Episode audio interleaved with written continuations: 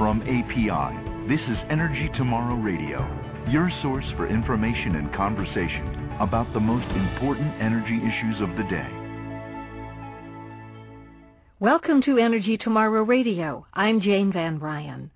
The American Petroleum Institute and 15 labor unions have created a new organization to preserve and create jobs by promoting domestic oil and natural gas production. During a recent conference call with reporters and bloggers, two oil and natural gas industry leaders were joined by the presidents of two major unions to explain the purpose of the organization, the Oil and Natural Gas Industry Labor Management Committee. API President Jack Gerard. The ultimate goal of this partnership is to secure more and better paying jobs in the oil and natural gas industry and for more Americans in every region of our country. This partnership is based on the belief that an economic recovery is not far away and we want the country to have the energy it needs to keep moving forward and create new jobs for future generations of working men and women. The new committee plans to launch a communications effort aimed at providing information about legislation that affects the exploration and processing of oil and natural gas. Mark Ayers, president of the AFL-CIO Building and Construction Trades Department, said encouraging the development of U.S. oil and natural gas could have significant benefits for union workers. You know, Americans want to work, and they're desperate for new approaches that'll bring back the kind of jobs that will not only put food on their table, but that will pay their mortgages. And they understand that government action can only go so far, and they are looking, as Americans have always done, to the private sector to bring back hope and economic stability for the United States. API's Jack Gerard cited a study that quantifies the economic impact of opening more areas of the United States to energy development. When you look at the vast oil and gas resources in the United States, a recent uh, analysis by ICF International showed that today we could potentially create another 160,000 jobs uh, over the course of time. And in addition to that, something that should not be overlooked there's the potential for $1.7 trillion in additional revenue to federal, state, and local governments that come from this job creation in the form of royalties and revenues and others that are uh, typical, if you will, of oil and gas operations.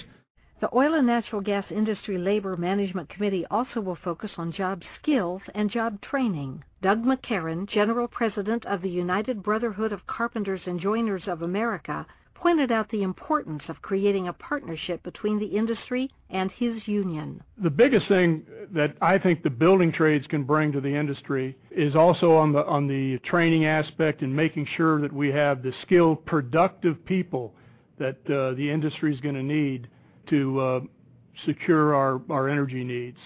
I mean, I'm a proud American. I don't want to, you know, people we represent in the crafts. Uh, we want to see America's energy security. I think that's very important. Jobs and America's energy security. Mr. Ayers echoed Mr. McCarron's comments. The potential to create new jobs is enormous. We have an aging workforce, and the demand to bring in a newer, younger workforce and to train them is, uh, is a problem we deal with every day. So the needs there, the opportunities there, the jobs are there, we just need to reinvest in America, and, and part of that reinvestment absolutely has to be in oil and natural gas. The industry and union leaders also said they plan to work together on public policy issues, including America's energy policy. Devon Energy Chairman and CEO Larry Nichols. By building a bridge between labor and management, we will be able to shape public policy that affects jobs and the health of the industry. We have said this before, but it needs to be repeated. Our nation needs a comprehensive energy policy, one that recognizes the need for the future and ensures the availability of affordable energy for both U.S. businesses and consumers. One of the policy issues emphasized during the conference call was U.S. tax policy. The oil companies have an effective tax rate of more than 40 percent, much higher than other industries in the manufacturing sector of the U.S. economy. Well, we're going to be looking for a reasonable balance with the Congress and with the administration, a reasonable balance that will certainly produce uh, jobs, and at the same time that will address the, ills of, of our nation. We're on board with API as far as some of the proposed uh, tax situation is, is involved.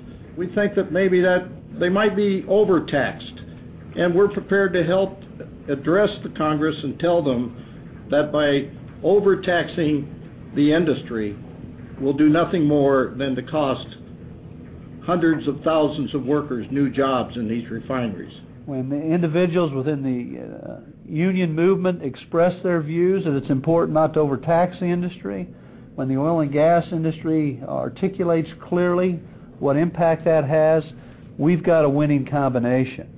And we think that's the clear direction for the future. We're excited about this opportunity. Look forward to working with our friends as we uh, commence this committee beginning today. We'd like to thank everyone who participated in the discussion about the new Oil and Natural Gas Industry Labor Management Committee.